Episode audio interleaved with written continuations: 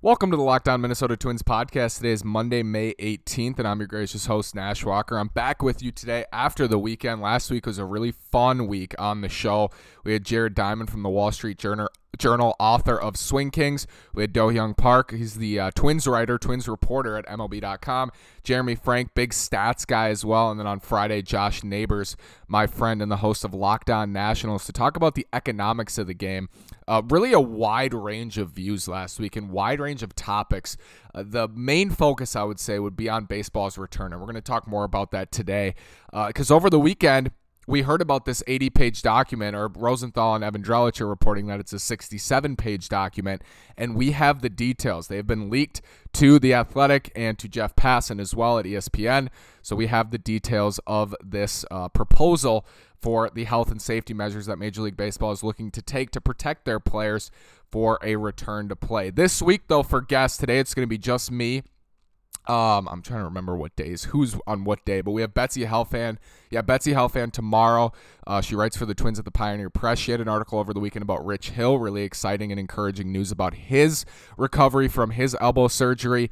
Uh, we have Robert Murray, who's an MLB insider at the Score, and then we have Andy McCullough, who's a uh, senior writer at the Athletic, also covers the Dodgers, I believe, um, and knows a lot about Kenta Maeda and Rich Hill, especially because he's done a lot of stories on Rich Hill. So we're gonna we're definitely gonna talk about Rich Hill this week, the Twins starter, and, and kind of where he fits in the plans if this season does get underway in early July. I also want to talk about my article that was posted at Twins Daily on Friday. It was five Twins over unders for a shortened 82 game season. That's what they're saying.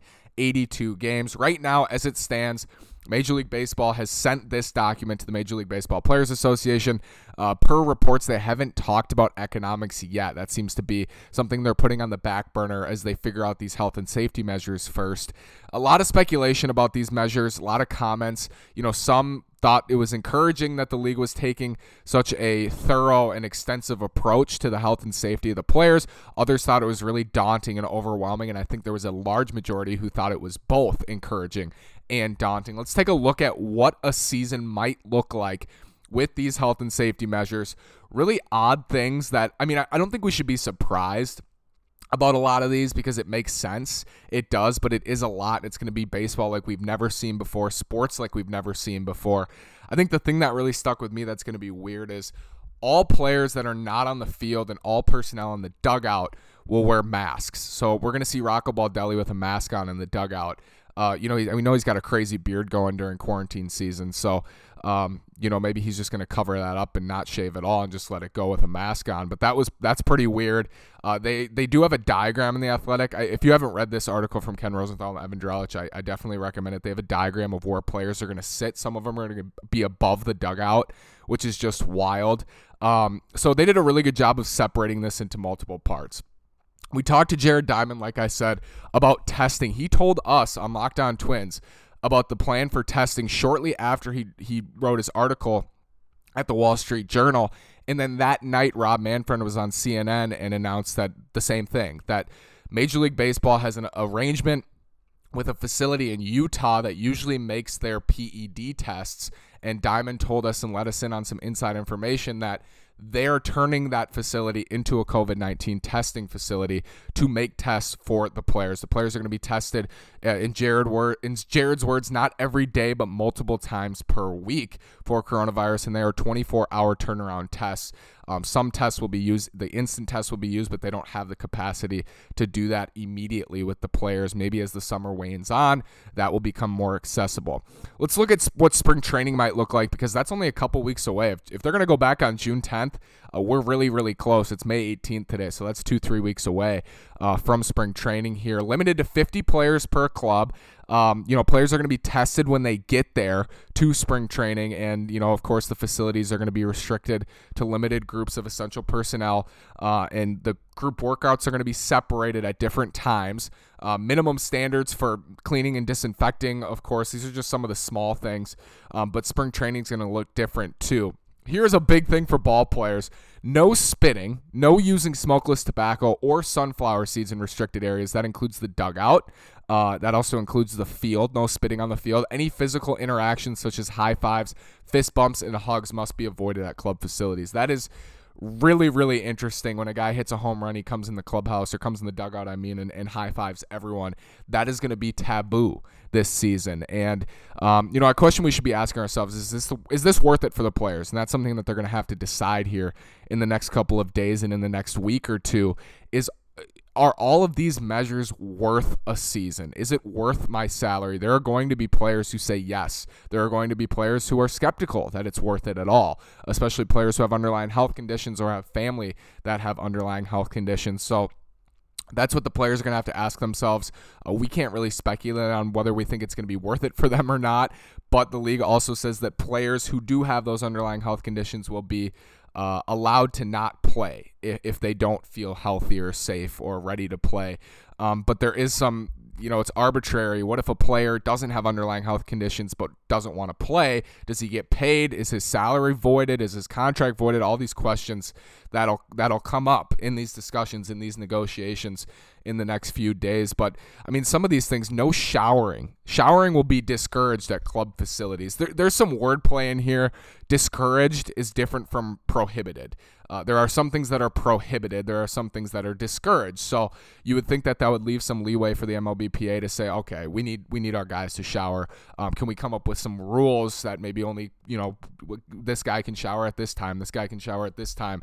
Where the players can shower at the team facility after the game. I think there's going to be leeway there, but it certainly is really, really interesting. Indoor batting cages discouraged when hitting outdoors is an option. Hitters are uh, encouraged to use batting gloves. Uh, I think Matt Carpenter is like the only player in baseball who doesn't wear batting gloves. And batting practice pitchers are encouraged to wear masks. So I think my point of view is I've always known that this was going to happen this way that that there were going to be huge precautions taken because MLB has to, they have to. You have to take these measures. You have to assure the players that they're going to be safe. And this goes really, really far. Uh, dugout phones are going to be disinfected after each use. Group dining is discouraged. Buffet and communal food spreads are prohibited. Meals must be distributed in individually packaged containers or bags in takeout form. The use of saunas, steam rooms, hydrotherapy pools, and cryotherapy chambers are prohibited. Uh, they use those to recover from injury or after the game. Those are used. So that's that might be a big thing. And I think Jon Heyman reported that it is a big thing that players won't be able to use those uh, hydrotherapy pools and, and so on. On field rules are pending, Rosenthal and Drellich wrote, um, but lineups are going to be put into an application rather than exchanging on cards to limit the touching and the transfer of germs. Uh, when the ball is out of play in between pitches, fielders are encouraged to retreat several steps away from the base run. I don't, I don't really know uh, what that, how that's going to work because when you have a player holding a runner on first, uh, they're going to be close. So I don't know how they're going to be able to enforce that. Some of these things, you know, are going to impact how the game is played uh, on the field because, like I said, when when you're holding a runner on first, they're going to have to be close. Catchers are permitted to step on the grass toward the mound to give signs if he needs to stand or relay signs to infielders. Like if there's runners on first and third, uh, the catcher will come out to the grass to make his sign so he's not spewing out, I guess, to the to the batter or the umpire. Non-playing personnel must wear masks at all times. I mentioned that earlier on. Rocco Baldelli, Wes Johnson, that sounds like they're going to have to wear masks at all times in the dugout. Might be hard to differentiate, but Rocco's always got the glasses on. Um, but, you know, he's a guy who is going to have to fully switch to chewing bubble gum um, and not spinning it. And the mask will stop guys from spinning in the in the dugout as well. So, um, you know, I don't think they'll have a problem. It's going to be the players on the field. Uh, we've seen in the KBO right after I think Sciambi and, and Jess Mendoza were talking about how there's no spitting allowed. There was a, there was a KBO player who spit as they were talking about it. The travel part sounds like the most restrictive from a player's point of view. Cannot use public transfer transportation like Lyft and Uber. It's discouraged. Uh, there's another word, discouraged. Whenever possible, teams that are flying to smaller airports, okay. Um, but on the road, the players should essentially isolate at hotels with precautions such as prohibition, pro, prohibition on uh, buffet style meals in place. Luggage will be sent to directly to the players' rooms to avoid extra touch points. So when we talked about the Arizona hub plan, we talked about this where players are going to essentially be isolated at their hotels. But it sounds like um, you know, families will be able to be with the players at the hotels. So I think looking at this entire thing, it, it is overwhelming. It is daunting. But from my point of view, it's something that we always knew, or at least I have thought about for the last month, that these things are going to happen. And I think watching the KBO helps, seeing guys with masks on in the KBO, no fans in the stands, um, I think definitely helped me understand more of what we might see in Major League Baseball. But if there is an 82 game season, what are some over unders for the Twins? We talked about over unders a little bit in the offseason, uh, especially when it came to um, you know, the Fangraphs projections, the Zips projections, and the uh, PECOTA projections. But how about in a shortened season? Uh, how do the you know how are the numbers going to look? How are counting stats going to look? I think rate stats like slugging percentage, on base percentage, and batting average can certainly be ballooned or severely depressed in a short season uh, because the runway is shorter and a guy can get really hot for 25 games and, and you know hit 380 and then barely come down from there. Um, so I think the the counting stats are going to be a little bit easier to project. Byron Buxton games played 60 and a half. It sounds like Buxton's going to be ready to go come opening day. Uh, he was going to be ready in March per reports, but if he was going to be ready in March, I would think he's going to be close to 100% by a first week of July opening day. That's certainly exciting for the Twins. Uh, it will be interesting to see how Rocco Baldelli rests him because in a normal 162 game season, Rocco probably would have eased Buxton back into play, given him routine off days throughout the year. How much how many off days are the guys going to get because every game matters that much more. So is Rocco going to be able to rest his guys as much as he usually would like to? Uh, how much is Mitch Garver going to play as opposed to Alex Avila? I think all of these things are good questions and things that Baldelli is going to have to talk about with the front office and with his coaching staff of what is the game plan in a shortened season? How does it differ from a, an extended 162 game season, more of a marathon. This is a race. Every game matters doubly as much in a season like this. So bullpen moves are going to be more aggressive, or they should be. Uh, you know, playing guys every every day is going to be they're going to be more aggressive with that, or they should be. Uh, Rocco might struggle with that because he did last year. Um, we saw that. If I were to have a knock on Rocco, is that he wasn't as aggressive in times that he should have been, especially in October. Um, but he's going to have to be aggressive this summer. Nelson Cruz home runs 21 and a half. He homered in 8% of his plate appearances in 2019. I said I have him pegged for like 290 to 320 plate appearances this summer. So that comes right about to like 24, 23, 24. Um, but a little bit of regression because I wrote that Busch Stadium uh, in St. Louis suppresses home runs, and now he's going to be, uh, you know, he's going to have some long flyouts there. So Nelson Cruz home runs 21 and a half. That should be in the upper like top 15 in the league, I would think, in a season like this. But again, guys can get really hot and uh, you know go on streaks, and that's what Luis Arraez might do. And it's fitting to talk about Arraez today because it is his 23rd birthday. I have his batting average over under at 320. I put 320 and a half, and then my editor changed it on Twins Daily. 320 over under. He might hit 320. Um, but like I said, guys like Luis Arraez, who played 92 games last year and hit 334, he's going to play in less games this summer uh, in a 82 game season with some days off. He could hit 350. He could also hit like 225 because we see what can happen in a sprint like season. Arraez could hit 380. You know, he could have an unbelievable season. I had a stat today that I tweeted out on Arraez's birthday. Um, he just liked it. He's liking a lot of tweets for his birthday today. That of players with at least 350 plate appearances or more in their rookie season, they were 22 years old or younger. Luis Arraez had the, the highest batting average of the last 50 years in that scenario. Number two is Albert Pujols. Number three is Mike Trout. Those are the top three. Luis Arraez, Albert Pujols, Mike Trout for highest batting average in a rookie season under the age of 22.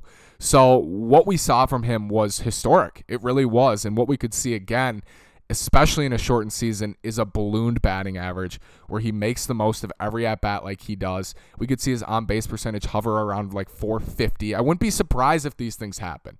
So that's going to be really fun to watch. I know we were excited for a full season of Luis Arraez, but maybe a shortened season of Luis Arraez will be even more potent and concentrated. Twin Cy Young Awards. I had Kenta Maeda Cy Young Awards at 0.5. Uh, but once I heard that Rich Hill was coming back, I, I switched to Twins Cy Young Awards because uh, I think any of these guys could be the Twins' best starter this summer. And if they win their division, and they're like in first place in the American League. Zips or Fangraphs uh, Dan Szymborski, I think is his name, did projections for a shortened season with this schedule where the Twins are playing the Central 15% more and then matched up with the NL Central.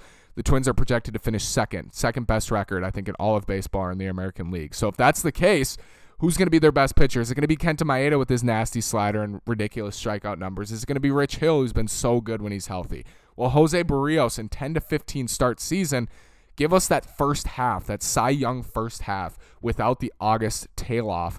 Uh, I think it could be any one of these guys. Could be Jake Odorizzi, who was just tremendous at the beginning of last year.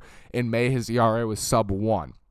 Any of these guys could be the Twins' best pitcher. I wouldn't bet on Homer Bailey, but I might bet the over on Twins Cy Young Awards because I think there's a really good chance that they're in first place and that one of these guys or multiple pitchers uh, really put it together for 10 to 15 starts in a concentrated sample. Mitch Garver, OPS 88, uh, 888 it is set at. I had 888 and a half. Last year he was at 995 in 93 games. I do expect some regression. I've said all offseason though that his approach, his approach of laying off pitches outside of the zone and crushing pitches in the zone, very simple formula, but he does it so well and we saw from Mitch Garver last year that he's another guy who's going to give you great at bats, and I certainly trust him at the plate. 995 OPS from your catcher, though, is going to be hard to repeat, but I wouldn't be surprised if he did it. 888 OPS for Mitch Garver. I'll take the over, and I like these numbers. Thanks for listening today. Again, great guest this week. Tomorrow, Betsy Helfand from the Pioneer Press going to tell us more about Rich Hill. Going to talk about her experience leaving Fort Myers and in Fort Myers with uh, Do Hyung Park, who we had on last week. Um, Wednesday, Robert Murray, MLB insider at the score. And then Thursday, Andy McCullough, a senior writer at The Athletic. Thanks again for listening. Have a great actually I think that's Friday, sorry. I, I'm gonna I'm gonna let you know tomorrow. Thanks again for listening. Have a great day and go Twins.